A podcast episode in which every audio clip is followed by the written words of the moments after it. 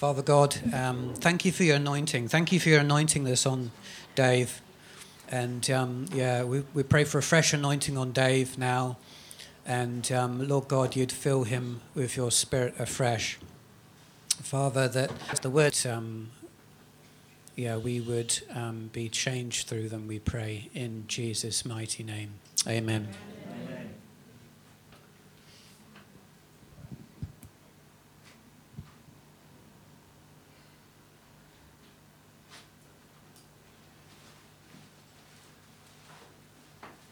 Are we all with the speaker? Yeah. I'm okay. I'm a little bit disappointed this month, and uh, one of the reasons that I'm disappointed is that Lee is not coming up here to preach. I think this month, because Lee is, is awesome. He's really he's really great. I think how can you face, how can you follow that which took place with the four ladies that shared last night? Now, how do you follow Lee? Lee is really good. He's improving all the time. And when Lee comes up here, he very often has three points. And when he's very good, the three points always start with the same letter.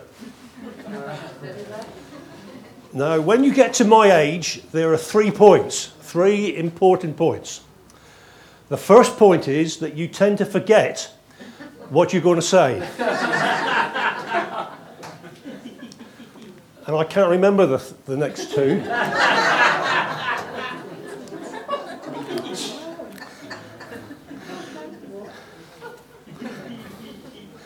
Let me pick up by a phrase that Andrew mentioned earlier on about fixing your eyes upon Jesus. It's taken from a passage in uh, Hebrews 12. If you want to turn with it in your electronic devices or your paper devices, Hebrews chapter 12 this morning. Because last time I spoke, we spoke about God wanting to take us on a journey.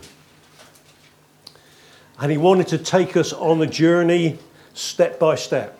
It was a walk that He wanted us to go on. And I said to you, it wasn't on the destination that was important, it was the journey that was important. We're not focusing on projects or products, it was the process, it was the people, it was the journey that was important, not necessarily the end result.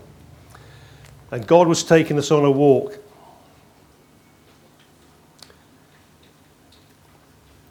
God wants us to walk using our two legs.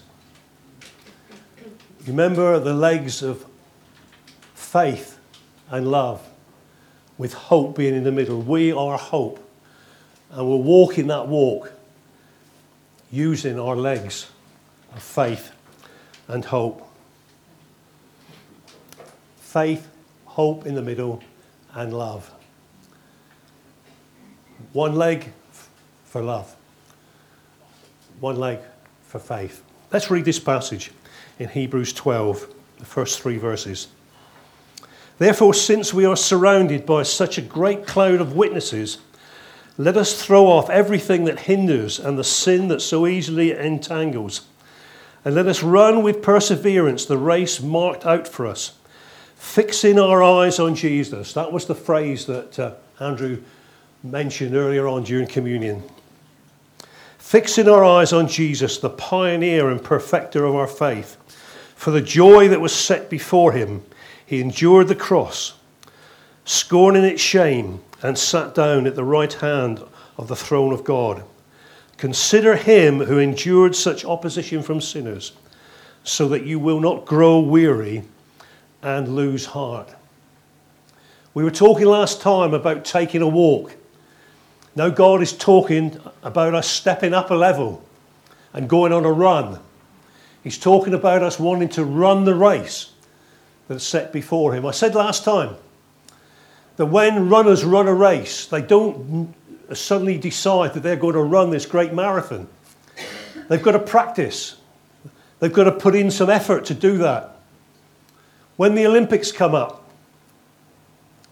the Olympics people, the team people, the, the people who are competitors are saying, no, I've been chosen. No is when the hard work begins.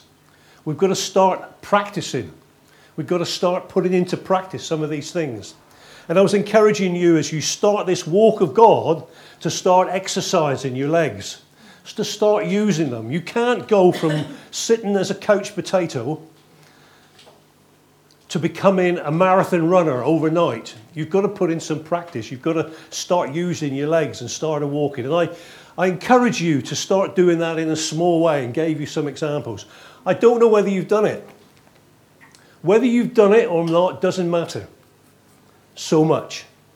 There is nothing that you can do. If you've been around here at Hope for any while, you'll know that there's nothing that you can do or not do that will make God love you more or God love you less. So it's not in what you do. God still loves you, whether you put into practice any of these things or not. But God loves you so much that He doesn't want you to stay as you are.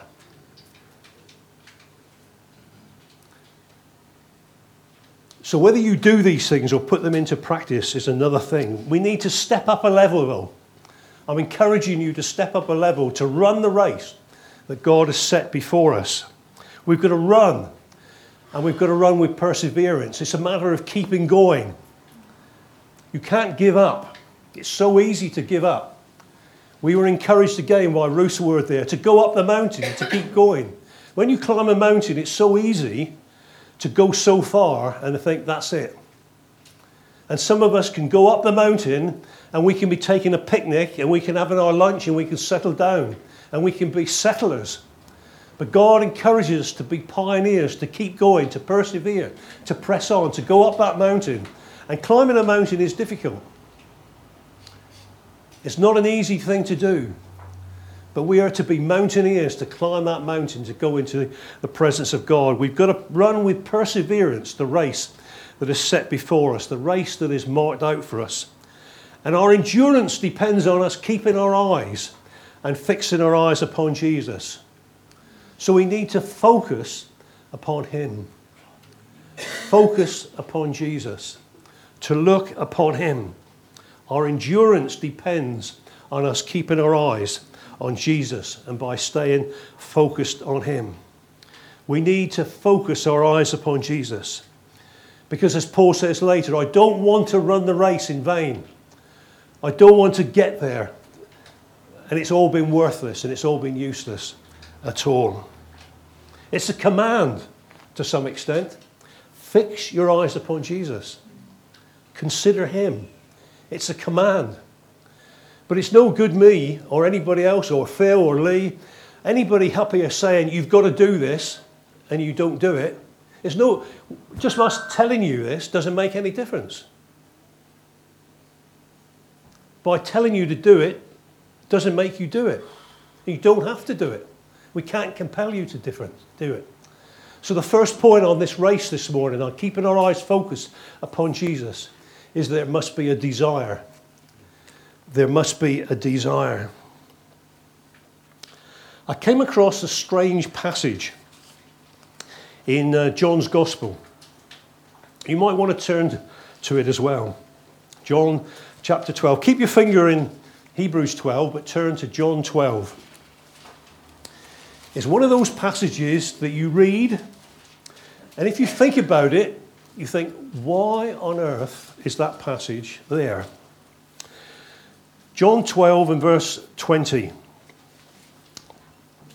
Now, there were some Greeks among those who went up to worship at the festival. They came to Philip, who was from Bethsaida in Galilee, with a request. Sir, they said, we would like to see Jesus. Philip went to tell Andrew, and Andrew and Philip in turn told Jesus.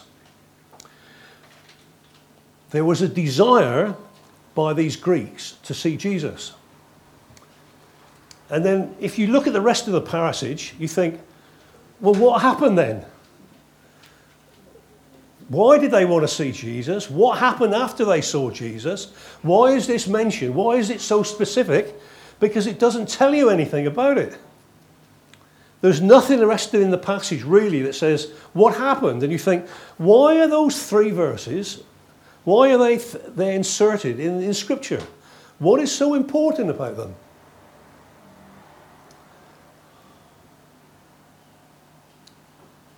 And to some extent, you might feel there's no answer because nothing seems to be relevant in the rest of the passage which has got anything to do with them.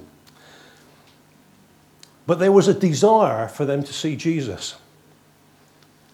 And this particular episode in Scripture is a key turning point in Jesus' ministry.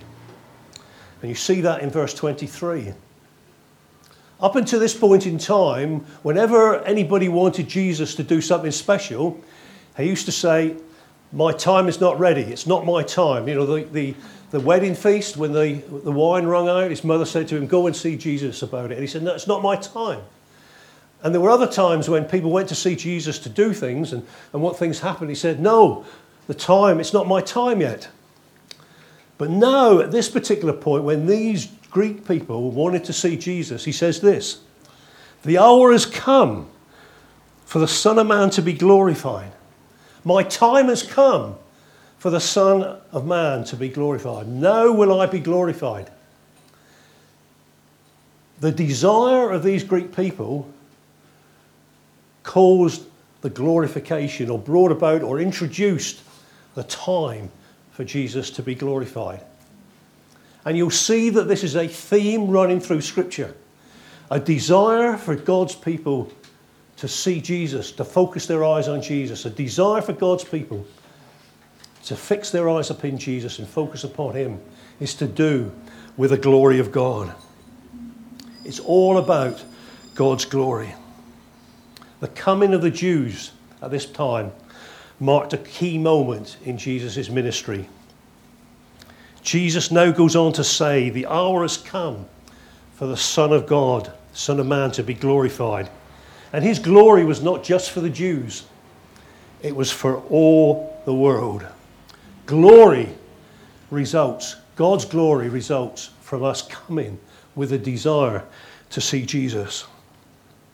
Turn into the Old Testament with me to Exodus 33.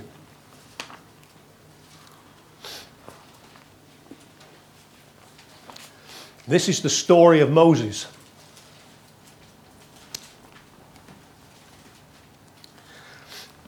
Right at the very beginning, God is talking to Moses and he says, Leave this place, you and the people you brought out of Egypt, and go up to the land I promised on oath to Abraham, Isaac, and Jacob, saying, I will give to your descendants, I will give it to your descendants.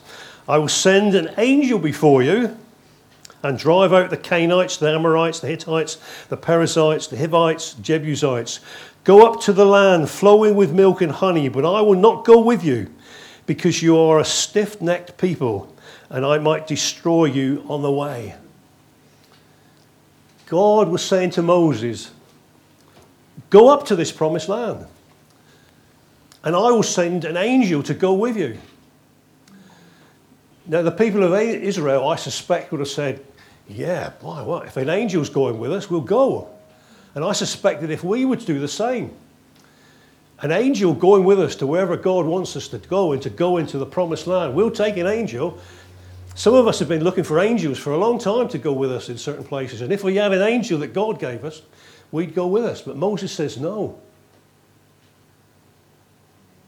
Moses says, No, if your presence doesn't go with me, then I don't want you at all. I don't want to go. It's you that I want, it's your presence I want.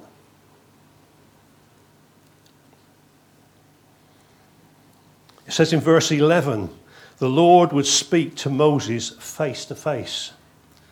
The Hebrew word for face there is penel, which is also translated presence. It's all about God being there personally. He would speak to God personally. He would speak to God face to face. He would speak to the presence of God. The presence of God was what he really wanted. He wanted to see, he wanted to talk, he wanted to communicate with God face to face. He wanted his presence of God. And if the presence of God wasn't going with him, then he didn't want to go at all. He wanted to look and fix his eyes upon Jesus. He went into the temple meeting. The, the cloud came down. the pillar of cloud came down, signifying the, the presence of God. And the presence of God, when Moses spoke to God face to face, Moses' face shone. There was something about the shining of God's face that was in him. He spoke to God face to face, and his face shone and glowed. Now, I don't meet many people whose faces glow like that. Just think if you know many people yourself that they have been in the presence of God and their faces glow because they've been in the presence of God. Smith Wigglesworth, I think, was one that was like that. Someone went in to pray with him, and after a few hours there, they crawled out on the floor. I said, I can't stand the weight and the glory anymore. It might have been like that with Moses. Joshua, though, stayed in the tent of meeting, it said, when Moses left.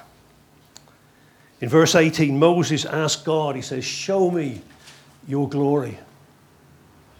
Show me your glory. He says, I want to know you. I want to experience you. I want to know more about you. I want to see your glory. And he's told in verses 20 and 23, you, God says, You cannot see my face. You cannot see my full glory, for no one can see me and live. Do we want God's glory? Do we want that desperation to be able to look into the face of God and say, I want to see your glory. I want to look upon you and see the glory of your God. I want to press in. Press into the fullness. We're talking about pressing in this morning, not to be on the edge there, but to press into the Holy of Holies and to see God's glory. Even if we've got to die, God says, Come in. The temple was there with the, with the, uh, the, the curtain there in order to protect the people. If the people saw God's glory, they would die. Understand that when the priest went in each year into the Holy of Holies, he used to tie, a leg, uh, tie his leg with a rope. And they used to put lots of incense and whatnot. It's all that, it's the cloud, so that he wouldn't see the glory of God and die. If he did see the glory of God and died, they would be able to pull him out with this rope. Are we prepared to say, I want to see your glory? I want to see the glory of God. I want to see God face to face, even if I've got to die to look into his face, to fix our focus on Jesus. In Hebrews 11 and verse 27, we read that Moses, that he persevered because he saw him who was invisible. He persevered. We're encouraged to persevere the race marked out before us. And Moses persevered and he saw the glory of God. He saw the glory. He had to wait a long time before he saw the full glory of God. You remember he died in the wilderness, he never entered into the promised land. Not certain quite where he died. But then he was one of the people that was there on the Mount of Transfiguration. Him and Elijah and Jesus on that Mount of Transfiguration eventually saw the full glory of God. He met God again. He met Jesus again, face to face. There were other disciples with him at the time when they went up to the mountain. It says in one of the Gospels, I think it was in Luke, he says that uh, uh, the disciples, that Peter in particular and the two other disciples, were very sleepy when they had the opportunity to see the glory of God. And you know, so often that happens to us. When we have an opportunity to be able to see God in His glory, there's a certain tiredness, there's a certain sleepiness. We want to close our eyes and fall asleep. We need to wake up. We need to wake up and look to Jesus. We need to wake up. Jesus, uh, Peter suggested erecting three shepherds, and he said he did not know what he was doing. He was going to erect three shelters there. And the Bible says he didn't know what he was saying. He was wanting to do something. He wanted to be an action man. Peter was an action man.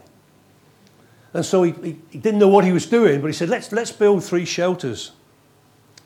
But at this stage, it says a cloud came. A cloud came and it covered them up. And God spoke out of the cloud and said, Don't be saying lots of things. Don't be talking about lots of things. Listen. This is my son, God said, whom I love. Listen to him. We're so busy sometimes talking that we fail to listen. And when I said this to you before, God's given us one mouth, but two ears. We should be listening twice as much as we should be talking. And so often we talk, but we don't listen. Listen to him. And suddenly they looked around, and there was no Elijah, there was no Moses, there was only Jesus. There was no one except Jesus. God wants us to focus upon Jesus. He wants to keep our focus upon Him. We must not be distracted by anything or anyone else. We need to keep our focus upon Jesus.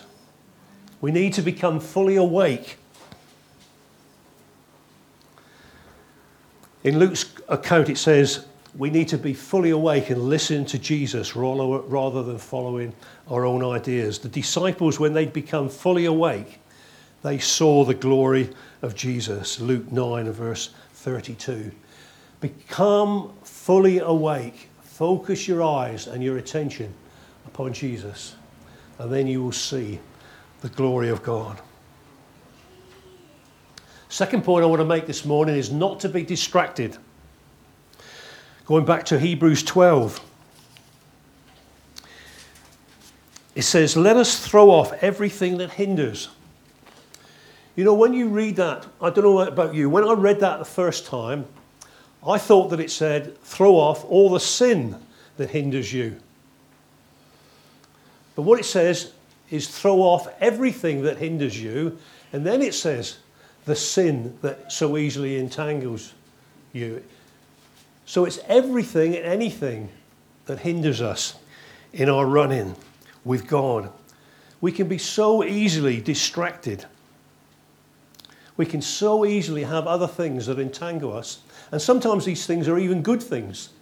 Sometimes they're not, not, not anything wrong with them at all, but they just get in the way of our focus and are giving our attention to Jesus.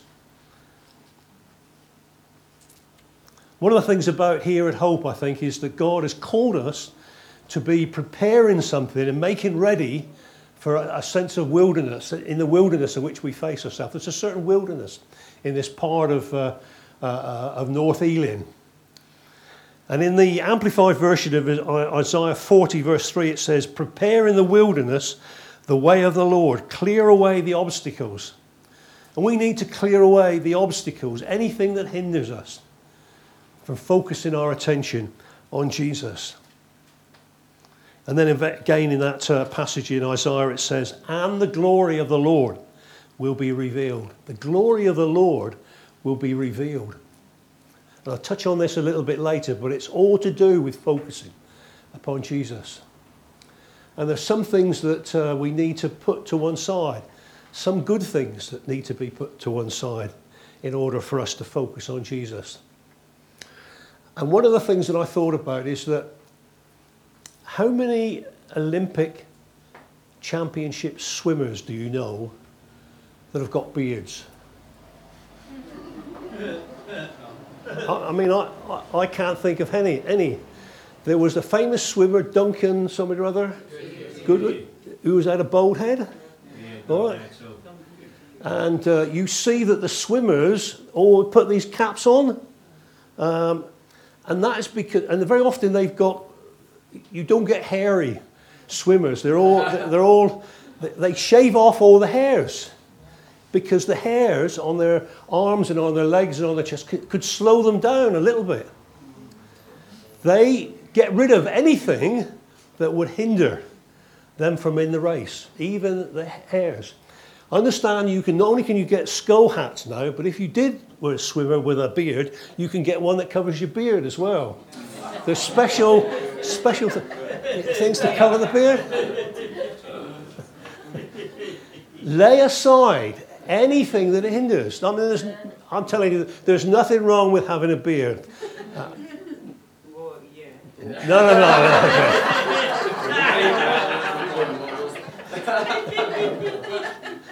but if you want to be an Olympic championship swimmer, then you've got to get rid of the hair, you see. And so God's saying there's, there's little things like that. They're little things. There's nothing wrong with them in themselves. That we're not talking about big major sins or any sins here. But sometimes you've got rid of, get rid of things, even the hairs on your body, in order to swim, Olympic swimming, because it would hinder. And God's saying, don't let anything distract you. Any, put, lay it to one side, anything that hinders the race that is marked out for you.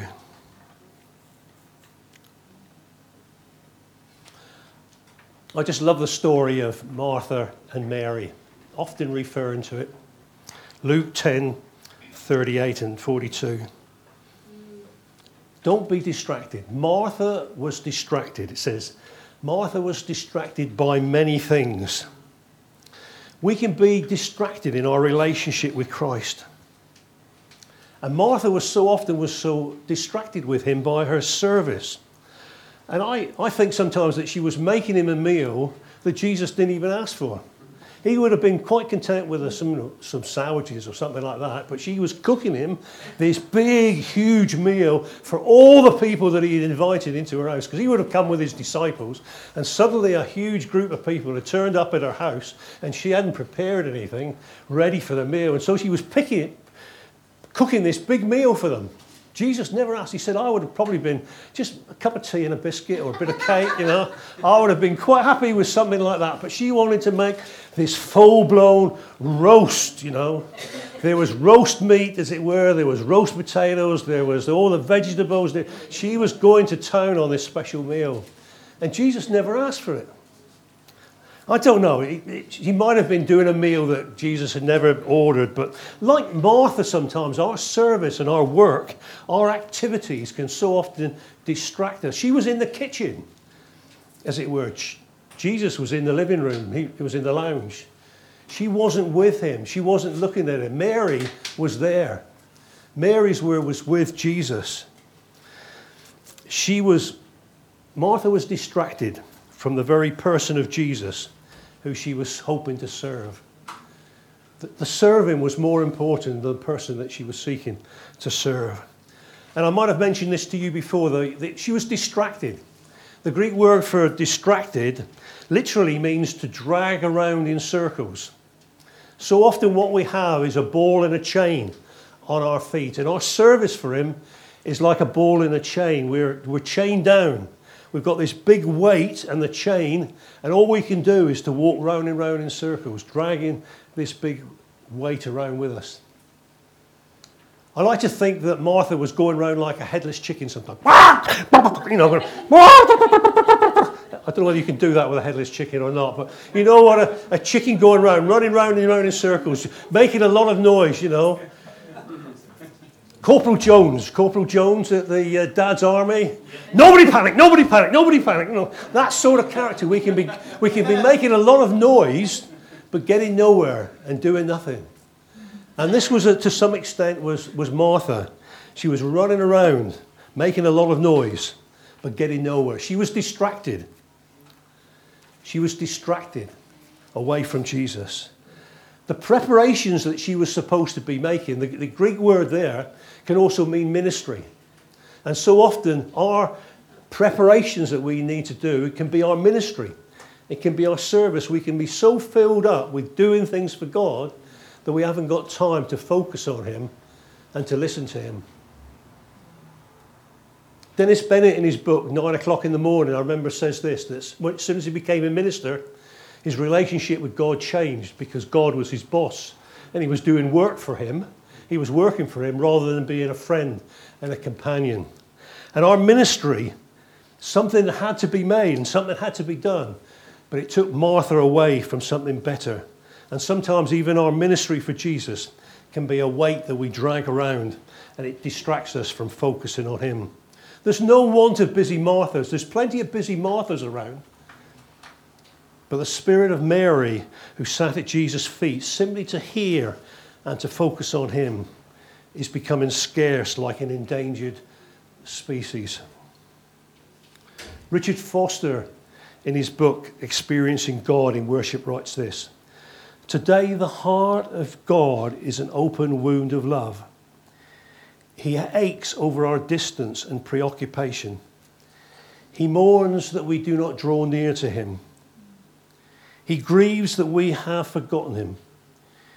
He weeps over our obsession with the muchness and manyness. He longs for our presence. God misses us. God misses us.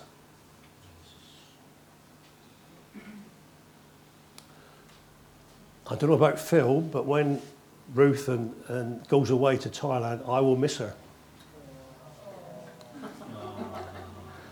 I will be looking forward when she comes back. Phil's not going to. Phil's not going to be like that because as soon as Daphne goes back, he's gone away already, sort of thing. You know, he's, he's, he's, he's not going to see her for a, for a month. But that I will, I will miss, I will miss Ruth in that, that two weeks. And God misses us. He wants us to be there, talking to us face to face, etc. Jesus said Mary was doing the better thing, and that was engaging with him rather than just doing things for him. See, Mary was like her master. Jesus concentrated and focused on what his father did. He was listening to what father had to say. And so Mary was doing something similar. She was listening to what Jesus had to say. She set aside the distractions and sat down to listen to what he was saying. And Christians, you know, so often we have, we have a consistent tendency to put almost any good thing ahead of focusing on God.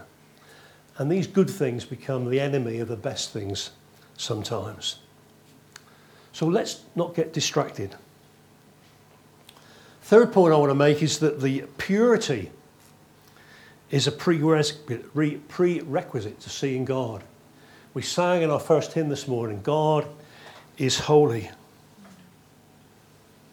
We noted earlier that Moses saw him who was invisible. How can you see something which is invisible? Don't you look at scripture sometimes and say, that's a bit daft, I don't understand that. It's weird. How, how, how could Moses see the invisible?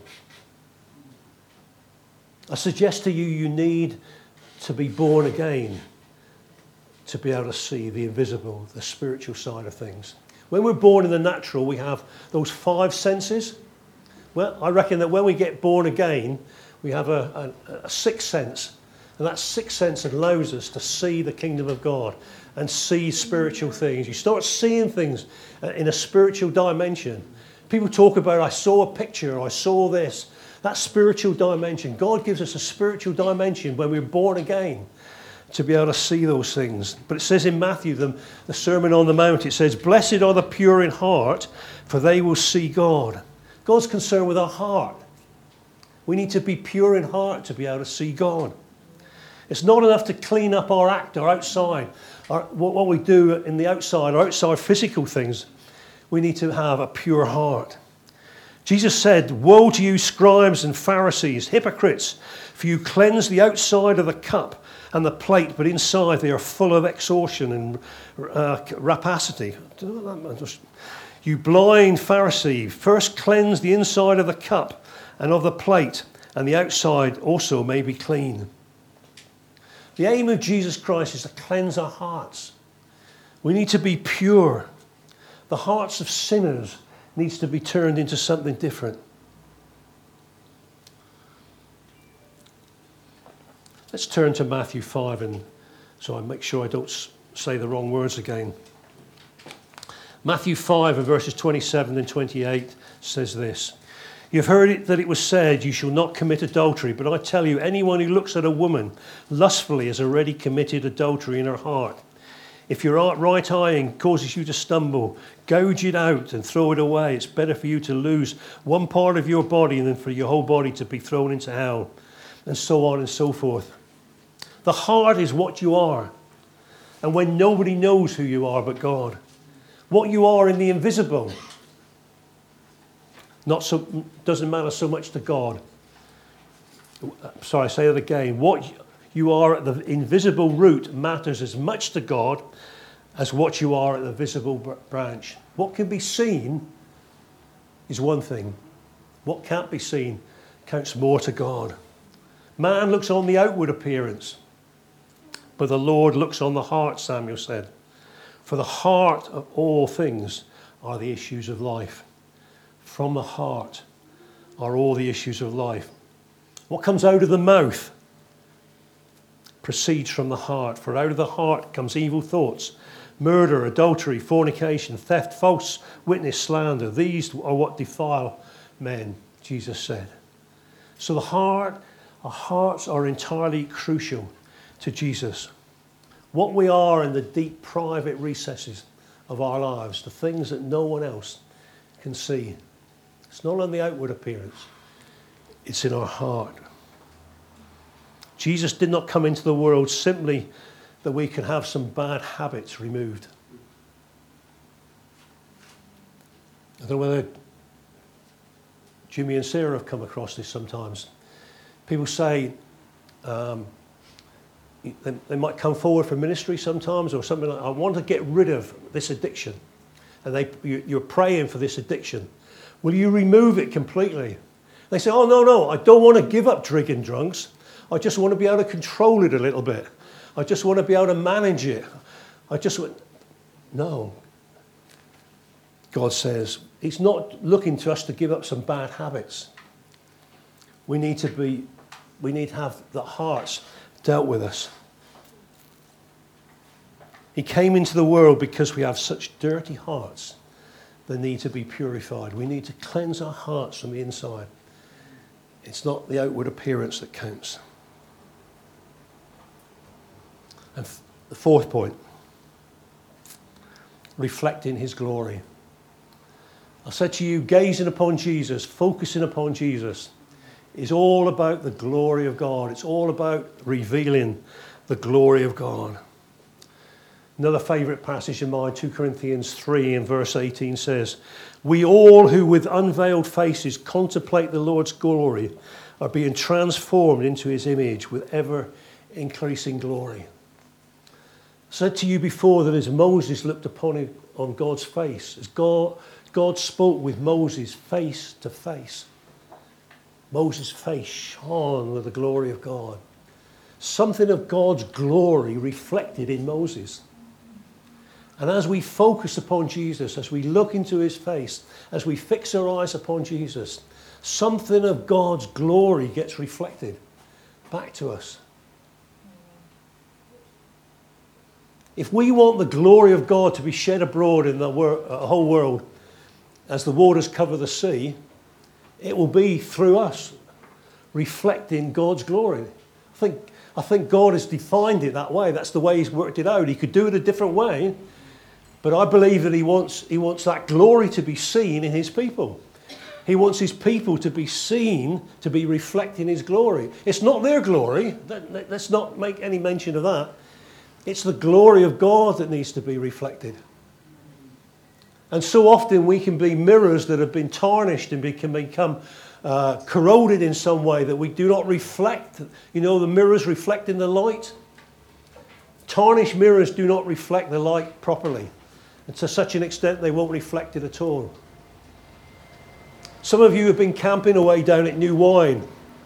When I first went camping, I had something called a Tilley lamp. Does that, that's our age, isn't it, Phil? Oh, I used to go camping with a Tilley lamp. Now, that was a lamp which had a little wick inside, and you had some meths there, and it burned, and uh, it, it, you would light up the tent with it, you see. It's a, a, big thing. When I went down to New Wine, I progressed, and I had an electric uh, light which I connected to the car battery because we used to park uh, on site in, in those days. But this Tilley lamp, after a while, would get dirty. The, as the wick burnt, little bits of soot and little things would cover the glass. And after a while, the glass became dirty. And, and God says, The glory of God is inside you. But, and it's got to be shining out. But sometimes, like the Tilley lamp with a glass in it, you can get little bits of dirt build up over the time. Very often, it's small little bits of dirt Uh, and, and, and you don't notice it. You don't notice it building up. But after a while, the light doesn't shine through because all these little bits of dirt. God wants us to clean us up. He wants us to have a pure heart so that we can shine, that the glory of God can shine through us. It's God's glory shine us, shining through us.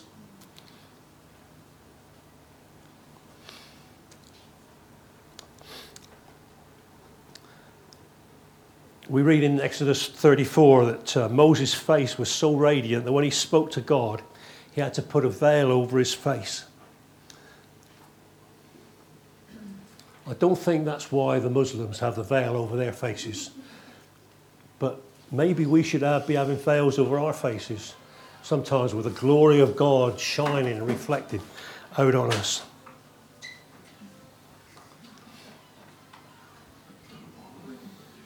Romans 8 and verse 18 and 19 says this I consider that our present sufferings are not worth compared with the glory that will be revealed in us. For creation waits in eager expectation for the children of God to be revealed. We sung about that this morning. All of heaven and earth is crying out. Heaven and earth is crying out.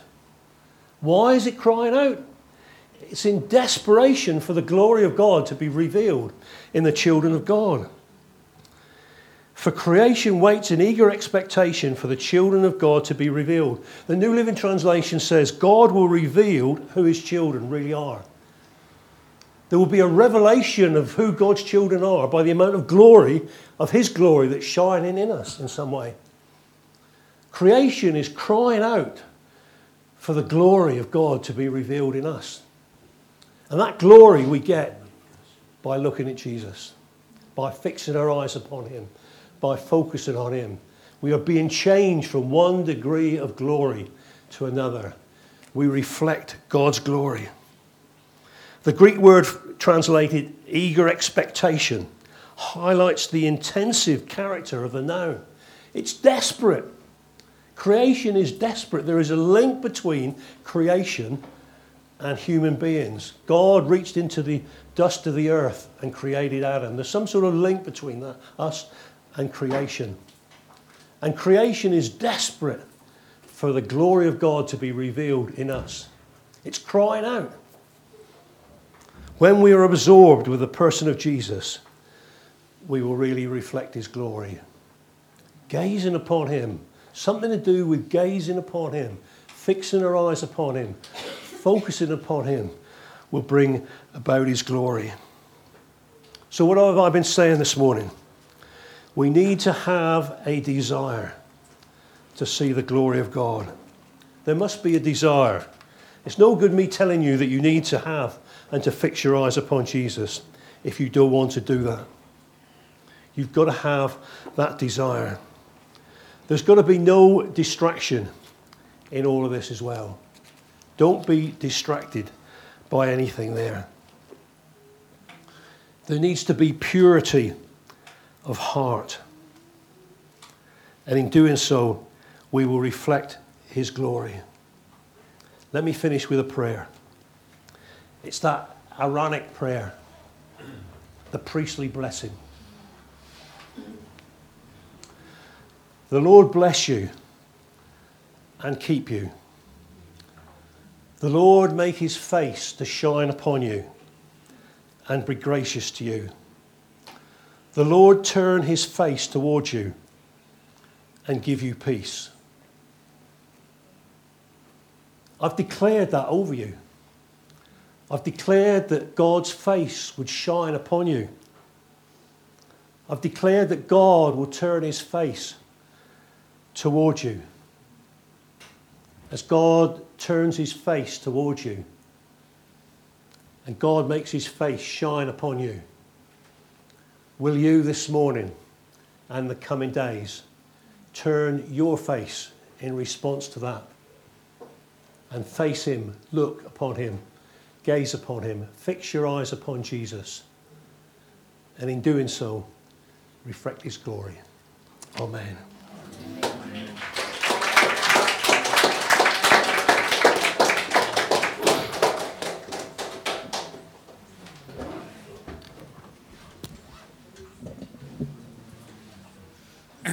Thanks, Dave. That was um, really good word. Um, we've been blessed this morning. So we, we fix our eyes on Jesus.